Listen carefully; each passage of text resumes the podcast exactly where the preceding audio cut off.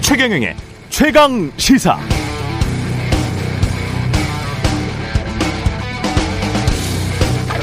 네, 여당이 언론 개혁의 일환으로 그러니까 가짜 뉴스 좀 줄여보자는 생각에서 징벌적 손해배상제를 추진하고 있는데요. 저는 별 효과가 없을 것이다 이렇게 단언합니다. 왜냐고요? 단적으로 징벌적 손해배상제가 있는 미국에서 가짜 뉴스가 사라졌습니까? 아니요. 갈수록 기승이죠. 똑같은 논리로 저는 징벌적 손배제가 언론 자유를 억압할 것이다. 언론인을 검열하는 제도라고 주장하는 언론 노동조합 등 이익단체들의 주장에도 동의하지 않습니다. 어떤 시기, 어떤 종류의 언론 자유 지수를 보더라도 징벌적 손배제, 손배제가 존재해온 미국의 언론 자유가 한국보다 못했던 적은 없었기 때문입니다. 특히 우리 기자들은 먼저 부끄러움을 느껴야 한다고 생각합니다. 지금은 아, 지금 일제 시대부터 기자들 순치할 방편으로 고안된 폐쇄적 출입처 제도를 고, 고집하면서 기사 베껴 쓰고 제목 장사, 클릭 장사하고 선정적이고 정파적 뉴스로 사람들의 시선만 잠깐 사로잡으려는 매우 저질의 값싼 뉴스를 대량 양산하면서 언론 자유를 탄압하지 말라고 하고 있는 겁니다. 우리가 지금 이건 마치 값싼 플라스틱 제품 생산하면서 낙동강에 페놀 방류하고 사람들이 숨쉴 대기 환경에 환경 오염물질, 미세먼지 내뿜으면서 이건 내 영업할 자유다. 이렇게 부르짖는 것과 똑같습니다. 값싼 저질의 상업적이고 선정적이기만 한 뉴스로 대중의 편견을 강화시키고 인간의 정신을 갉아먹을 권리, 자유가 우리 언론인들에게 있습니까? 없습니다. 제발 수호지심, 부끄러움을 먼저 합시다. 그게 인간이 동물과 다른 점 아닐까요?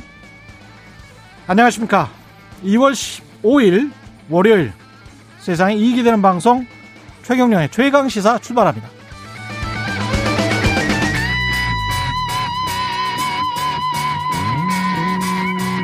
네, 최경의 최강 시사 유튜브에서 검색하시면 실시간 방송 보실 수 있고요. 문자 참여는 짧은 문자 50원, 긴 문자 100원이 드는 샵 9730 무료 콩 어플에 의견 보내주시기 바랍니다. 이번 주까지 문자 참여하신 분 중 10분 추첨해서 모바일 커피 쿠폰 보내드리겠습니다.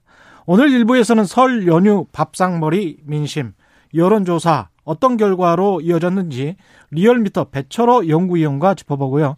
2부에서는 정치사이다. 오늘은 더불어민주당 장경태 의원, 국민의힘 이준석 전 최고위원과 함께합니다.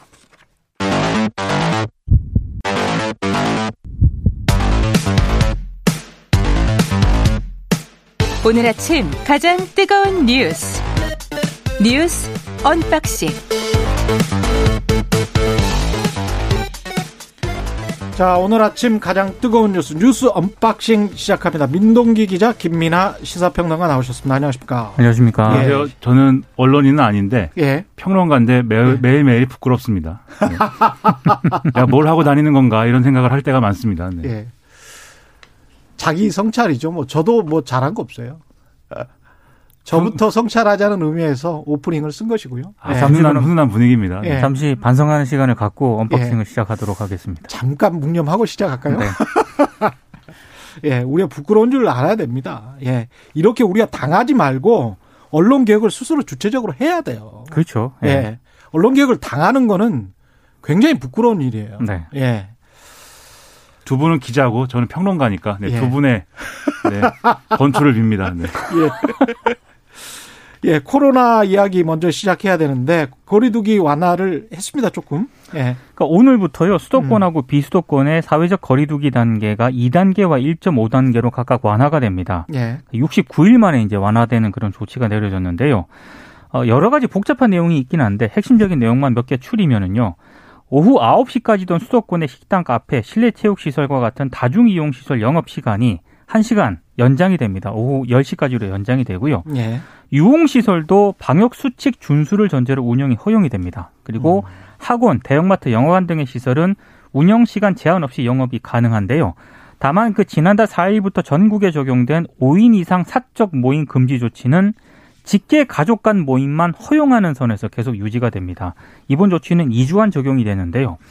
어, 방역 당국이 왜 이런 조치를 내렸느냐? 일단 코로나19 신규 확진자가 하루 평균 300명대로 줄어들었다는 점, 그리고 엄격한 거리두기 장기화로 사회적 피로도가 커졌다는 점, 자영업자의 경제적 피해가 한계에 달한 점, 달한 점 등을 고려한 그런 조치라고 이렇게 어제 방역 당국이 밝혔습니다. 네.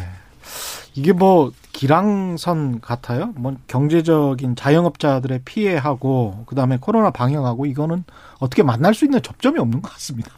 그렇죠. 이게 예. 아 이게 이 방역 당국으로서는 사회적 거리두기라는 게 예. 지킬 수 있어야 의미가 있는 거거든요. 그렇죠. 근데 이게 예. 굉장히 장기간 어쨌든 아, 거리두기의 단계가 이제 올라가 있는 상황들이 이어져 왔고 그것 때문에 자영업자들의 피로감이 상당하고 실제로 경제적 손해가 이제 상당하기 때문에 지금 다 지금 거리로 나오는 분위기 아닙니까? 나와서 이제 아, 더 이상 못 지키겠다 이 거리두기가 방역 조치를 음. 개점 시위하고 뭐 이러는 상황인데 예. 이렇다 보니까 이제 거리두기 완화 자체는 지금 어쩔 수 없는 선택을 했다라고들 이제 보고 있습니다. 다만 지금 말씀하신 것처럼 이렇게 거리두기 단계를 완화하면 그 반대의 효과로 반대쪽에서는 또 방역에 이게 잘못된 신호를 주는 거 아니냐 이런 우려가 나올 수밖에 또 없는 거거든요. 특히 그렇죠. 네. 지금 설 연휴 기간 동안에 인구 이동이 음. 지금 상황에 어떤 영향을 미치고 있는지를 지금 알 수가 없는 상황이고 좀 봐야겠죠. 그렇죠. 네. 감염 확산의 고리가 될 수도 있는 거 아니겠습니까? 음. 그리고 지금 수도권의 경우에 특히 서울은 아, 지금 감염 확산세로 지금 돌아설 수 있는 상황이다. 이렇게 보거든요. 왜냐하면 이제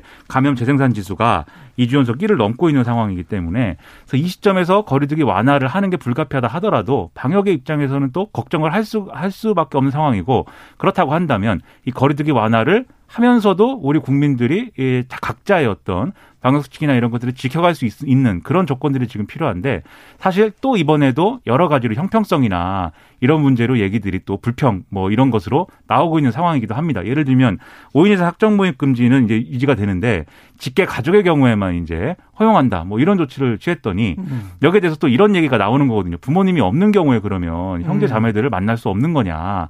이런 얘기도 반론처럼 나오기도 하고 또 지금 이제 거리두기 완화됐다고 하더라도 일부 자영업자나 이런 분들 은 또 이게 밤 10시까지 영업하는 것도 이제 여러모로 부족하다. 이런 좀 여러 가지로 불만이 제기되고 있어서 이런 것들을 어떻게 좀 수용하고 설득할 수 있을 것인지가 여전히 과제로 남아 있는 상황인 거죠.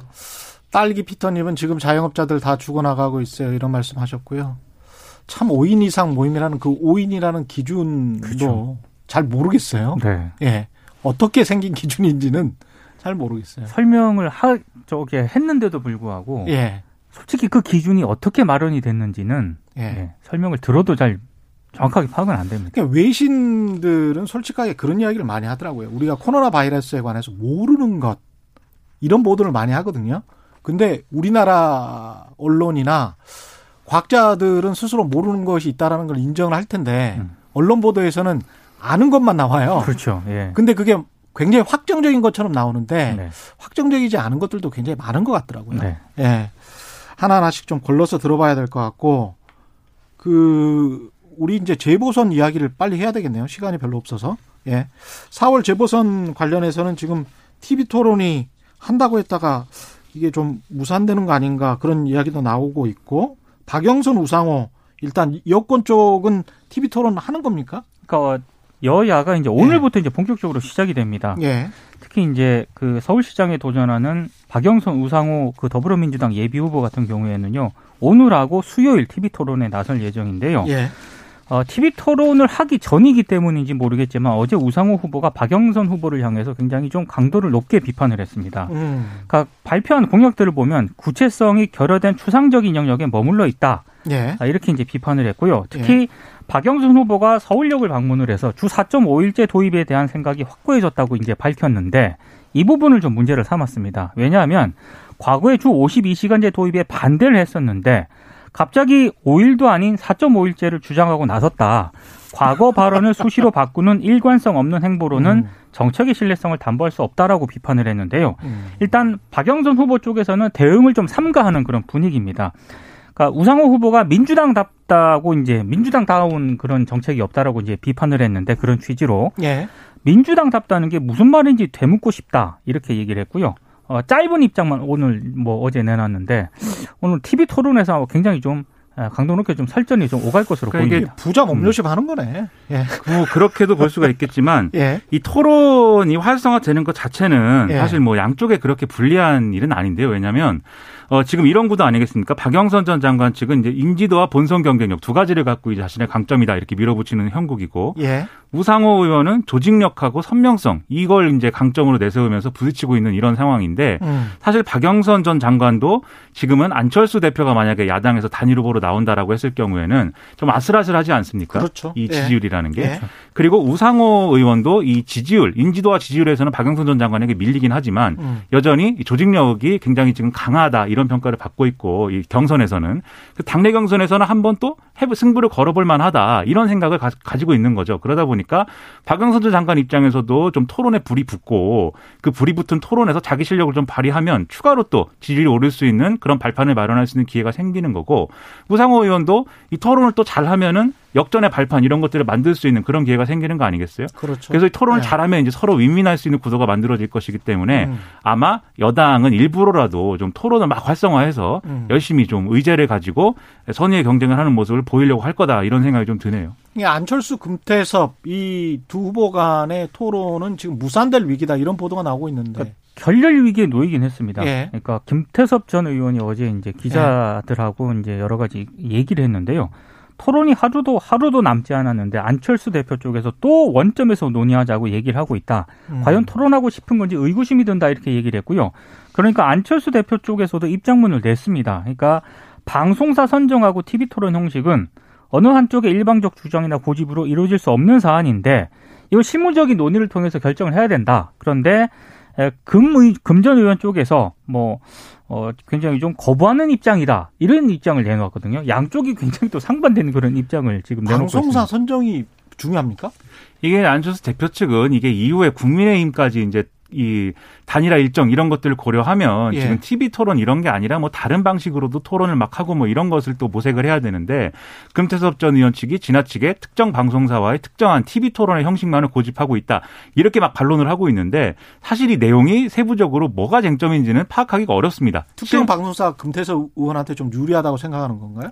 모르겠습니다. 그게 어떤 의도인지. 아니 근데 유튜브 시대에. 예. 근데 종합적으로 생각을 해보면 결국 이 예. 그림이 양측에 좋지 않은 게 결국은 예. 안철수 대표를 향해서는 우리가 이렇게 물어볼 수 있는 거거든요. 아니 지금 금태섭 전 의원하고도 이 단일화에 관련된 협의가 이렇게 쉽지 않은데 국민의힘하고 단일화 협의를 하는 것이 과연 어, 좀 매끄럽게 진행이 되겠는가라는 의문을 안기는 이런 이벤트가 돼버렸고 예. 금태섭 전 의원을 향해서도 이게 안철수 대표랑 이렇게 파열음이 나고 나니까 바로 이제 나경원 전 의원하고 만나니 일정이 또 논란이 되고 있습니다. 나경원 음. 전 의원을 만나서 예. 둘레길을 걸으면서 앞으로 우리가 정계 개편 논의까지 함께 해보는 뭐 그런 그림으로 얘기를 많이 했는데 예. 그럼 이게 무슨 그림이냐? 금태섭 전 의원이 가졌던 강점이라는 게 중도층에서의 어떤 무소속 그렇죠. 후보로서 강점 뭐 이런 걸 어필해야 되는 시기인데 그게 아니라 또 법야권의 나경원 그렇죠. 그이 법야권 정권의 일원으로 이제 싹 들어가 버리는 이런 효과를 좀 가고 있기 때문에 음. 양쪽에 별로 좋은 그림은 아니다.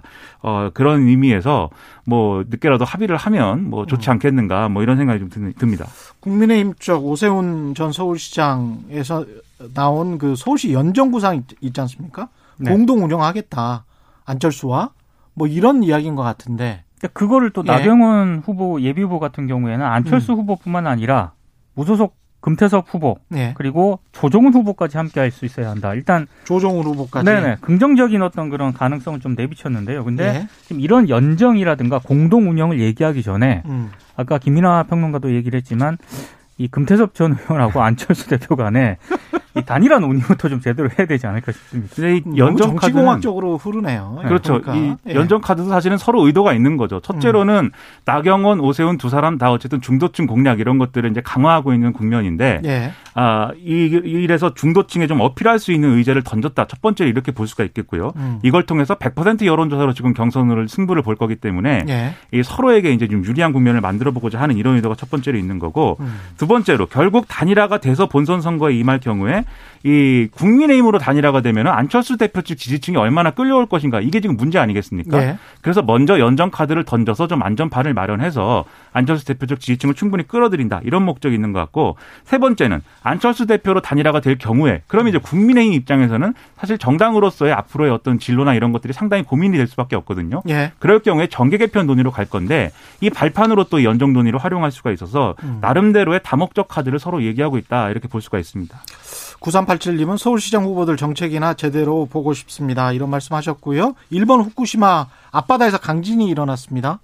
이 상황은 어떻습니까? 아, 예. 예. 7.3의 강진이 발생을 했고요. 예. 어, 지금 뭐 진동이 수백 킬로 떨어진 도쿄 도심에서까지 이제 수십 초가 아. 이어졌다고 하니까 굉장히 큰 어떤 그런 어, 지진입니다. 예. 어, 뭐 150명이 다치고요. 산사태로 집이 무너지거나 화재가 발생을 하기도 했다라고 하는데요. 일단 가장 큰 걱정은 후쿠시마 원전 아니겠습니까? 그렇죠. 네. 어, 제일 먼저 5, 6호기 원자로 건물에 있는 사용 후 연료 수조에서 물이 넘친 것으로 파악이 되고 있는데 일단 음. 일본 당국은 넘친 물의 양이 적고 방사성 양도 작기 때문에 음. 안전상의 문제는 없다 이런 입장을 밝히고 있는데 근데 주민들의 불안감은 계속 커지고 있는 상황입니다. 바다에 어떤 원전 폐수 관련해서 이런 것들이 넘칠 위험성 이런 것들도 좀 있지 않아요? 그렇습니다. 그런데 이제 그것과 관련돼서는 지금 이제 어 지금 어핵 연료 폐 연료를 음. 지금 저장해 놓은 수조에서 그렇죠. 이제 물이 넘쳤다는 것이고 예. 그쪽으로 이제 해양 방류 뭐 이런 것들은 또 지금 이제 탱크에 별도로 저장해 놓은 이 오염수들을 어떻게 방류할 것인가 이런 음. 문제이기 때문에 일단 지금 있는 물 자체가 이제 해양으로 방류되는 뭐 이런 상황으로 간 것은 아닌데 예. 이게 만약에 지진 여파로 예를 들면 쓰나미가 왔다거나 그렇죠, 이럴 그렇죠. 경우에는 사실은 굉장히 위험한 상황이 될 수가 있었는데 음. 다행이라고 해야 될지 진앙의 깊이가 상당히 지금은 깊은 곳에서 아. 이제 일어났기 때문에 쓰나미는 없었고 쓰나미 염려는 없다. 이제 일본 정부는 이렇게 얘기를 하고 있습니다. 다만 이제 후쿠시마 지역 음. 주민들은 음.